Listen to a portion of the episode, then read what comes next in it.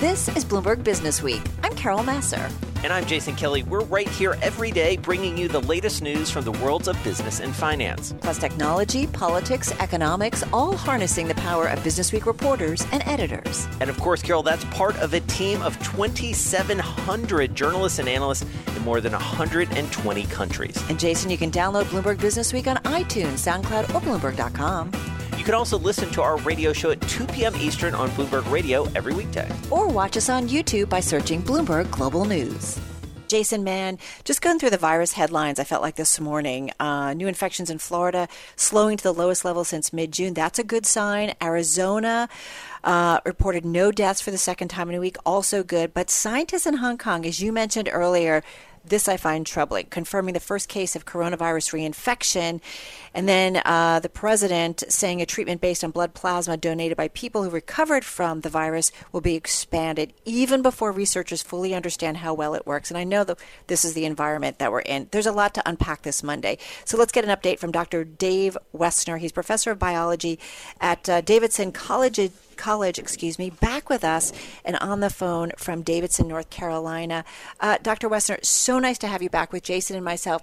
I got to ask you the first thing, though, is something we just talked about for our New York audience about how.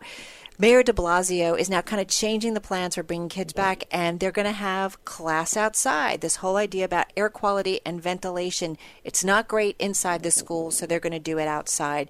How much safer? How does that change the dynamic? Hi, Carol and Jason. Uh, Hi. Thanks for thanks for having me back again. Yeah, it, it's interesting. I mean, clearly being outdoors is better than being indoors. I mean, there's there's just more ventilation, as you mentioned. There's there's more room for the virus to dissipate. Um, so yeah, an outdoor group is is going to be safer than an indoor group. Yes. And so help us separate the signal from the noise with all these headlines. And, and Carol was mentioning some of them. And I feel like anytime any of us have a conversation with family or friends on Zoom, every meeting sort of starts with, all right, well, wh- what do we believe? What do you believe? What do we need to know? What's the most important thing, especially when it comes to the vaccine and therapeutic side as we, you know, here we are in August of 2020? Yeah, there has been a, a lot recently, as you mentioned. Uh, you mentioned in the very beginning the the report out of Hong Kong of a person who got reinfected. Yeah, yeah it's it's interesting. That's one person. Um, you know, what can we make of that? I don't know at this point. Um, I think the other big news has been the the whole story about plasma and use mm-hmm. of convalescent plasma as a, a therapeutic. Um, just you, you know, briefly, the idea of using plasma as a therapeutic has been around for a long time, and the idea is you get infected by a virus you recover their antibodies in your blood, in the serum of your blood. Um, you provide that to a person, another person who's been infected, and it sort of jumpstarts their response to the virus. Are there it, ever though negative reactions? I do wonder about that when you're, you know, putting in somebody else's antibodies. Right, there is rejection. There's complications sometimes, or is there? Right. It's been tried a lot, and uh, yes, there's there's some risk associated with it. The risk seems to be pretty low, though. Okay. Um, the upside is is you know, debatable as well, though. We haven't seen you know, really good results with any virus in the past that, that this has been been used with. Um, most of the recent stories have been about uh, um, a study at the Mayo Clinic where they used plasma for about 35,000 really sick individuals with COVID 19. Um, and they released their results um, about a week ago. Um, and what they showed was that individuals who received plasma within the first three days of their diagnosis with COVID 19 had a lower mortality rate than individuals who received plasma four or more days after their diagnosis. Mm. So timing matters. So that timing matters. You know, the the one problem with the study, it, it wasn't a, a randomized controlled study in any way. Everyone got plasma. They were all really sick individuals. There was a marginally lower mortality rate if you got plasma early rather than late. Um, but beyond that, we can't say a whole lot from that study, I don't think. And so, help us understand, as someone who knows far, far, far more about this than certainly I do, and I'm going to dare say Carol does yeah, too. She's pretty you smart. You can put but me in that group. I'll put you in that group. Um, what's a good vaccine? Like, how do we sort of look at something and say, all right, this is something we should really go all in on, or this is something I, as a consumer or as a patient, can feel good about? That's another great question. You know, there's lots of vaccine candidates in the pipeline right now. You know, there's something like 130 different formulations that are being studied at some level. Um, I think there's eight of them in phase three trials, which are sort of the large the large scale efficacy trials. Um, you know, you know, will one of them be you know quote successful? Yeah, I think so. But what does success mean? Yeah, I think we we tend to think of you know you get a vaccine, you're good to go. You know you you don't have to worry anymore. Um, you know, that may not be the case. We may have a vaccine that is 60% effective. You know, you're 60% less likely to become infected if you got the vaccine. Um, you know, what does that mean for you as an individual? You know, if um, it's not going to be a case necessarily where you get a vaccine and you don't have to worry anymore. Yeah, it's not going to be like necessary. Like I think about that, yeah. right? It's not like we get some vaccines, right, or we give them, to, or our kids get them, and we're like, okay, I'm good on that one. I kind of cross it off my le- list. Off you go, right? right. Back to go. life. Yeah, exactly. All right, we're going to continue this conversation with Dr. Dave Wessner. Jason, let's get back to uh, Dr. Wessner. Let's do it. All right, he is professor of biology down at Davidson College. So, Dr. Wessner, as we look across the fall, What's the thing? Uh, you know, we've given the advice to everybody. Every doctor we've talked to, you heard it from Dr. Sharfstein uh, down at Johns Hopkins. Obviously, we have a great relationship with them. We have a great relationship with you. What's the advice you're giving people, giving families, just giving us as human beings as we move into this next phase, it feels like, of our lives where we're starting to go back to the office? Some kids are going to school. I know it's a little different where you are than where we are here in the tri state area. What's the best advice for folks? Yeah, I, I think it's one of those things where we just have to remain vigilant. I mean, it seems like we've been in this forever. You said it's 24, 25 weeks, whatever it, it's been now. Um, but uh, you know, I think we just have to remain vigilant. It hasn't gone away. It's not going away anytime soon. Um, and I think especially as we get into the fall, you're indoors more. You have the confounding factors of influenza season picking up, the common cold picking up. You know, maintaining those mitigation efforts. You know, wearing masks, um, the physical distancing, social distancing, you know, I think people just have to be vigilant and not not let up on those those you know, more simple approaches to preventing transmission. So, where do you think we're going to be in 12 months from now? Where do you think yeah. we'll be? Well, first of all, let's let's be sooner because. yeah. How about six? How about six months? Where do you think? Like, how will our life be? Yeah, I mean, I think six months from now, I think we'll have a vaccine. Um, a good one. A, a, a decent one. Okay. a vaccine that's maybe 60, 70% effective. I think that would be considered a win, quite frankly. Um, but once we have it, you know, you still have to roll it out. People actually have to be vaccinated. Yeah, that's going to take some time, also. Um, so yeah, I mean, six months from now, have a vaccine. Maybe 12 months from now, we'll have it all you know, rolled out and people will be vaccinated. So I, you know, I think things are going to get better over the next six to 12 months, but it, it's not going to be an overnight change. So the the headlines that we saw that story, and I, I, forgive me that I don't have the source on it, but it was um, kind of that this is a two year cycle thing is not unreal. If you think about what you said about 12 months from now, so we'll have been roughly, I don't know, 18 eight, months in it. Yeah, 18 yeah. months in by mm-hmm. then. Yeah, right. I don't think that's an unreasonable outlook at all to say that you know the from start to finish and finish is probably a, a, a fungible word, um, but it's a two year process. Yeah. Well, I also do wonder. We've only got about a minute left with you, Dr. Wessner. If we are, we do get smarter about pandemics on the other side of this, both you know, sort of how we react to them, both medically, but also socially, to to some extent.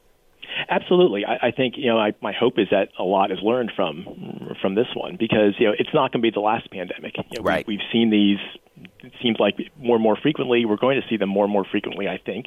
Um, and so, yeah, yeah hopefully we've learned something about the best practices, best approaches from this one that that limits the, the extent of the next one. Yeah. Well, this is hoping. this is Good News Monday. There it is.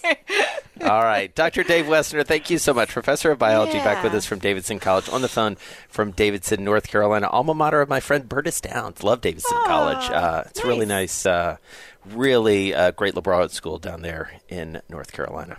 I have to say, I read this story over the weekend. it was all over Twitter. Uh, Mike Regan, such an amazing writer and commentator and analyzer of the market. We should he lock him at home us. more often, huh? I know, seriously. uh, he is he is joining us as is Joel Weber, the editor of Bloomberg Business Week. A love letter to Powell, talking about Jay Powell from the Grateful Stock Market. A satire, Joel. Take it away. Uh, so yeah, I, I kind of had this idea that um, the the Fed was worthy of a, a little bit of a love letter as uh, the stock market, you know, kind of just keeps creeping ever higher and um, in, into you know record uh, territory. Um, uh, almost uh, you know almost day after day now. Um, and so what I, I kind of uh, uh, thought about was you know who could do such a feat, and um, that led me to Mike Regan. So Mike, when I invited you to uh, to dream with me on this, where where did your head go? well, you know, Joel, I'm I'm willing to dream your dreams along with you wherever. Wow, this and, is uh, quite a moment we're having here on Bloomberg Business Week. All right, everyone. But but I, you know, I just thought it was a clever idea. I mean, how much can you write sort of the same old uh, story about a new record high and, and you know credited with at least uh, in large part the the low rates from the Fed and, and what they've done to sort of shore up the corporate bond market. So I thought Joel had a really clever idea to kind of approach it from a different angle. So of course I was I was on board and I was trying to figure out, you know, what what sort of voice would the stock market have if if it, you know, were personified, and um, I just assumed it would be a real smart aleck, you know, a real a real wise guy. So that that's that's kind of the tone the tone I went with. Well, but you also unveil some really thoughtful questions that I think some market watchers, Mike, are kind of wondering about at this point, right? When it comes to future Fed policy, and in a week where we're going to hear from Jay Powell. Right, and you know, I, obviously that's the question I think on everyone's mind is what more can the Fed do? I mean, obviously uh, they've really uh, inoculated the corporate bond market. I think that's the most important thing is that in an economic downturn like this, the, the, what really freaks out the stock market more than anything is if that credit market starts to wobble. So the, the Fed by buying corporate bonds and even corporate bond ETFs, I think, sort of took a, a, away a lot of uh, the sort of background risk that stock investors would have worried about. Um, but you know, the question is, well, once the Fed starts doing anything, I think people get greedy and, and expect more and more uh, types of, of unconventional policies to to keep the party going. Um, and especially because you know the, the stock market's roaring, but that the economy is still a big question mark. I mean, the numbers aren't as bad as they were in say March and April uh, and, and May, but we're certainly not back to where we were. Uh, and, you know, what more could the Fed possibly do? A lot of people are sort of wishful thinking and hoping that it'll they'll uh, hint at some sort of yield curve control down the road where they'll keep those longer and you know 10 to 30 year yields in check, um, which would influence obviously mortgage rates and that sort of thing. But I don't know. I don't know what more you can expect from the Fed. They've kind of pushed back on that sense of yield curve uh, control that that it's really imminent. Uh, a lot of the speakers from the Fed have, have just said they're not sure it really does as much uh, right. good as people are hoping it would. Um, so I, certainly all eyes are going to be on Powell when he does give that speech at the Jackson Hole Summit. Joel, remember the story last week we were talking about the hackers and we wanted to do a table read? I feel like we should do a table read of this story. it would be a lot of fun, right?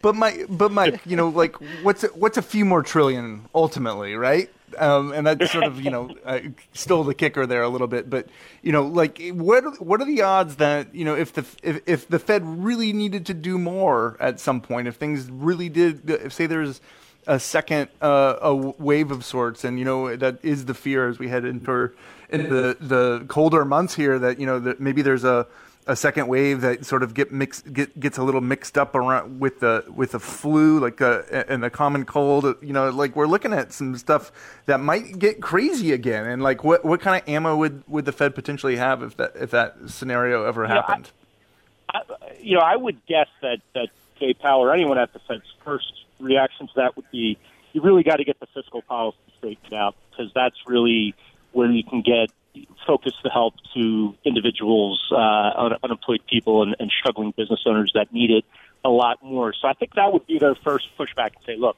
uh, we can't solve everything. The, the Congress has to get sort of uh, together and pass something to, to get that fiscal support.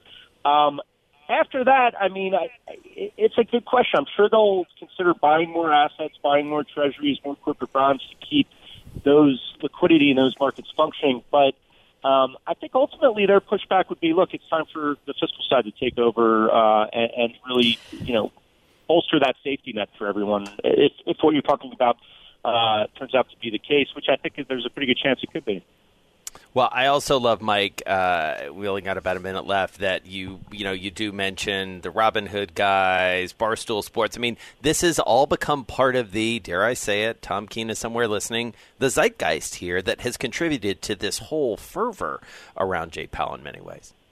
Right, and it's just such a surreal, bizarre uh, thing to witness to witness in the middle of a, a, a economic recession and a pandemic. Is this sort of animal spirits run wild among the sort of individual retail investors of Robinhood and, and the you know the disciples of uh, of uh, Davy Day trader uh, Dave Portnoy. It's it's it's a very the icing on the cake for a very bizarre year, I think. Uh, can I just say, it's just such a fun read, and you talk about, you know, what was up with the minutes from your last meeting, Fed. Don't get me wrong, I didn't actually read them. If I had the attention span for that type of stuff, you'd call me the bond market. Like, it is just wonderful nuggets. So it's, It's a must really good. read, and I'll make sure it's out on Twitter on my feed and, and uh, share it with everybody.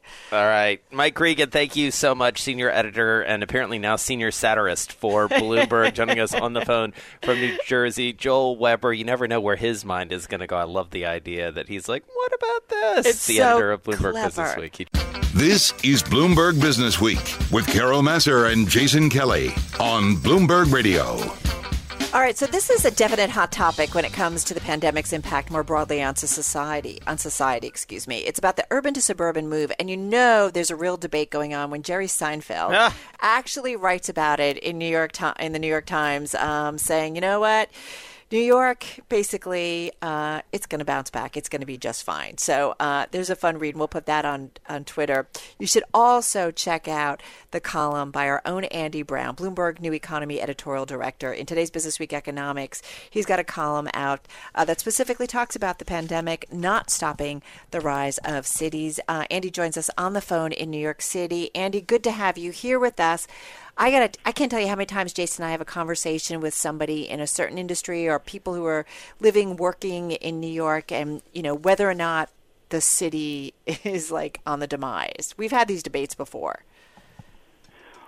Well, no, it's not. And I, I, I got to tell you, um, uh, Jerry Seinfeld wrote by far the better column. His, his, was, a, his was a great piece. But I mean, the, the, the idea that, that, that, that this represents the demise of cities and that somehow or other New York is going to go away, that New York is dead forever, um, uh, as the comedy club owner put it, is, is obviously complete nonsense. And it's completely ahistoric. Cities are, are, are where big ideas come from, and it always has been like this. And, and, and ideas arise when people get together. And the more people you have, the denser the city, the more connections you have, the more ideas you have.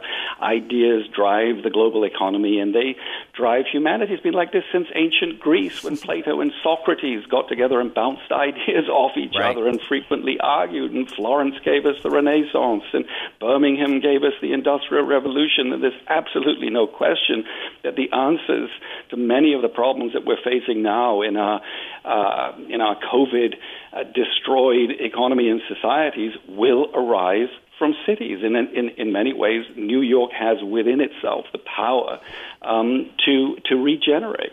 Right. Well, and that's the point you make, and, and that Jerry Seinfeld also makes in, in many ways, is that not dead may be different, but not only different is okay, but different actually may be better in the long run. Tell us about that. Yeah, well, again, you you know, you look back at, at, at history, and it was it was epidemics, cholera, yellow fever at the end of the 18th century that spurred many of the reforms, um, you know, of of the urban reforms of the 19th century. So. New York built Central Park and put in a reservoir and, and fed by aqueducts and London dug sewerage systems, and Paris tore down its old dingy tenements and recreated itself as, as the city of light with broad boulevards and tree tree lined, you know, streets, fountains, and this really is a is, is an opportunity for us to rethink cities. Not so much actually the infrastructure that is important. It's really more the people, Yeah. um, and it's going to be about investing in people and investing in communities, and that's probably where the regeneration is going to come from. Not just in New York, but in cities all over the world. Well, and one of the things, Andy, that, that we've talked a fair amount about, and I think you pick up on here, and, and certainly is on your mind, is the idea of like, you know what, New York may need a little bit of a reset in, in many ways. And certainly Manhattan, which has become so expensive in many ways, a little bit of a correction might actually bring back or regenerate, to, to use your word, some of what makes New York City so great and has historically. Well, exactly. I mean, people. Jerry Seinfeld uh, touched on this himself. He came to New York in the in, in the 19th century. He was young. He was full of ideas. He was the 20th century, the 1970s. right. Uh, yeah. It, it, yeah. Exactly. But but you, you know, I mean, so bringing down the cost of living in New York, you may well give rise to a whole influx of younger, creative people, and it's those job hopping millennials that actually spread ideas. They yeah. both acquire knowledge and disseminate knowledge as they go from job to job. So, you know, I, I, sure, the, some of the rich people they won't come back, and you know that's that's that's that's a blow. There's no question. And Governor Cuomo is begging his rich friends come to come back to to New York because their spending is important to all kinds of small businesses. But then you know, if if you really want to to, uh, to to rebuild New York, you need to you need to invent new sources mm-hmm. of dynamism, new sources of growth. And people are saying, at least the, the experts that we have on at the New Economy Forum and our committee is saying, you know, the way to do that is to invest in the most deprived parts of New York. So you turn these areas of want and neglect into real sources of demand. They become the new engines of growth uh, in the new economy. And, you know, I got to say, Andy, when you look around New York, I remember going to college in the city, and there were parts of the city you just never went to. The far west side, you know, downtown, also midtown. Um, I think about now we have the High Line and like all these cool things that have come out of neighborhoods that maybe you wouldn't go to. There's an interesting part in your column you talk about the 15 minute city, and I feel like we're increasingly getting better about that, certainly in New York and some of our other major uh, cities around the world. Yeah, so the, the, the, idea is really reconceptualizing cities as, as a series of smaller communities so that everything within that community, from education to healthcare, um, uh, is within a 15 minute walk or bicycle ride. And, and number one, of course, that means putting in more bicycle paths. They're doing that in Paris right now. I think the mayor, Anne Hidalgo, calls them Corona pistes um, but it also means, you know, rethinking uses of buildings, for instance. What could we do with schools that are empty over the weekend? It means mixed use, commercial, residential areas. It means it really means sort of turning turning our, our, our, our communities into much more sustainable sort of pods um, and getting us back to it, getting us back to a better future. Nobody wants to go back to long commutes. You no. know, we all want clean no. air, and these have been the advantages of, in, if there are advantages to this desperate period that we're living through. I feel like yeah. if there's a bottom line, I think we. I mean, Jason, you and I talk about this a lot. Like we're so tired of commuting and the yeah. time you waste on commuting and what it what it does to your day. Um, Great stuff as always from Andy Browne. Andy, thank you so much. Andy Browne, editorial director at Bloomberg New Economy, on the fo- phone uh, in New York City. Uh, be sure to check out his columns uh, on the Bloomberg and at Bloomberg.com. Right, Jason? Like, yeah, love his stuff, and and yeah, they, I think we are we're in for a shift. Um, but cities they reinvent themselves. It's totally. part of the beauty of it, and. Yes. Uh, listen, New York has has seen some things over the years. That's for sure. I'm driving in my car. I turn on the radio. how about you let me drive? Oh, no, no, no, no. Who's gonna drive you home? Honey, please, I'll do the driving. Drive on. Excuse me, I want to drive. Just drive, baby. It's the question that drives us.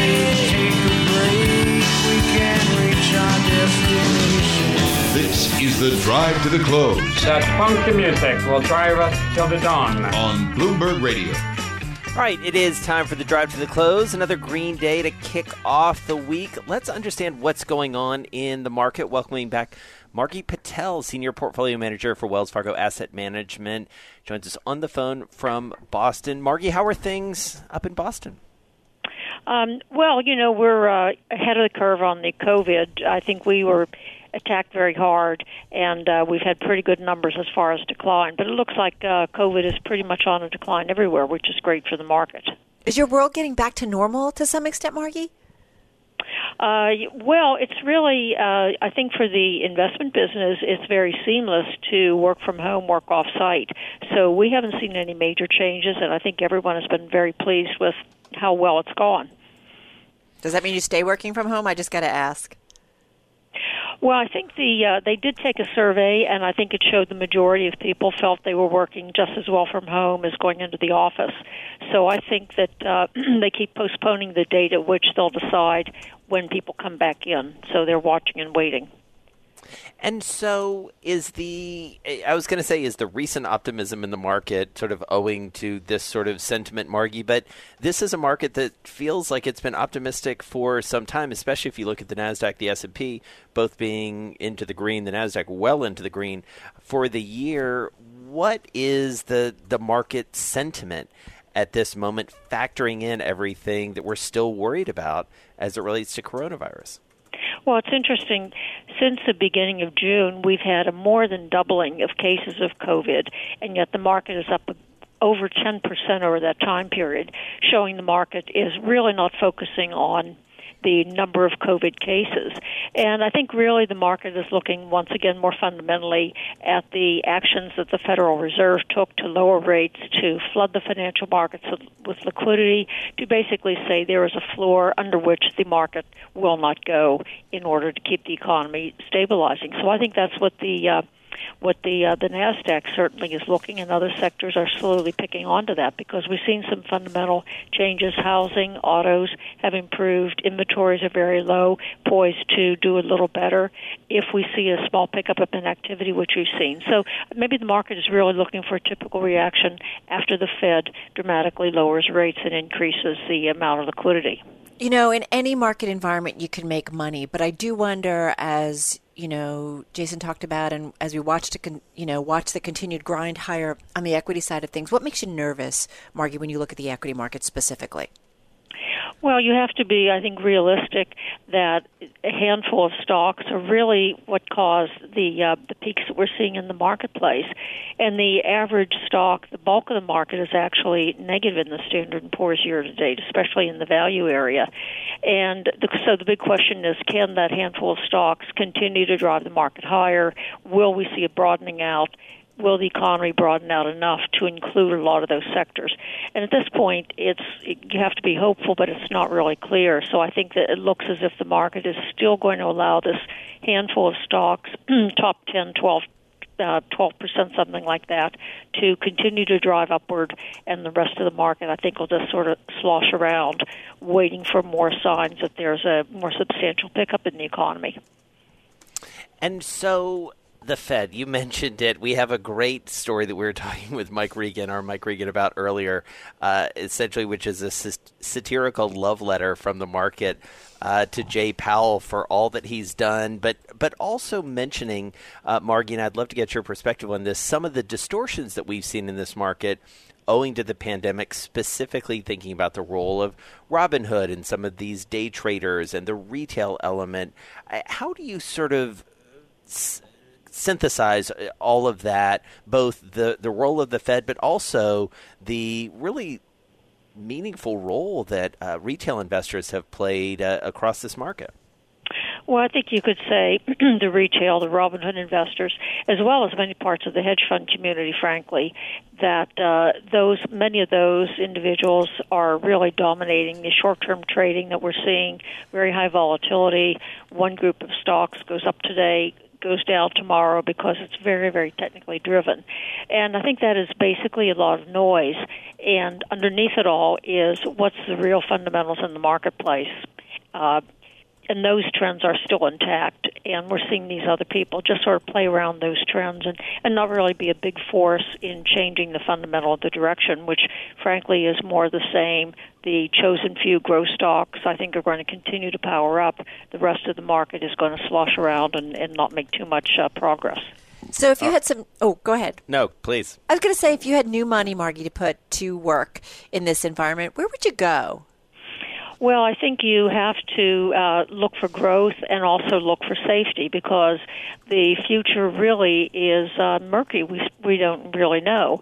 Plus, we have an election, so I would stick with very high quality companies that have proven their ability to grow through the downturn, secular growers over many years.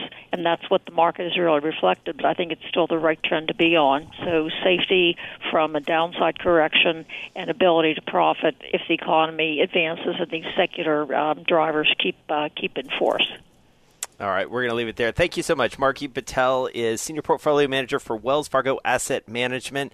She joined us on the phone from Boston. Carol? Yeah, good stuff. Uh, this is someone who has seen a lot of market cycles, so it's always curious to hear what she has to to say about the market environment. And I think you know it's hard to ignore kind of the continued yeah, no, grind forward. Like I think about how many times we talk about this with Dave Wilson. Excuse me as I caught my like a little tickle there. Um, but you know, we're just looking at stocks continuing to move higher and I know it's you know focused on a few specific names but nonetheless you know we continue to see them move higher you mentioned the uh, the Dow right Right. Yeah. I mean, listen. seeing for the it- One one more good day uh, it could happen this week, and we could see the Dow in uh, positive territory, joining uh, the other major indices here in the United States, the Nasdaq and the S and P, all of which uh, have found themselves in the green. Now. We were talking about Apple earlier. Apple and other tech stocks have had a huge hand in that, so can't discount that, and also can't discount uh, one of the things that I asked Margie about, which is those Robinhood traders. Thanks so much for listening to Bloomberg Business Week. Download the podcast on iTunes, SoundCloud, Bloomberg.com, or wherever you get your podcasts. and of course you can always listen to our radio show at 2 p.m. Eastern on Bloomberg Radio or watch us on YouTube by searching Bloomberg Global News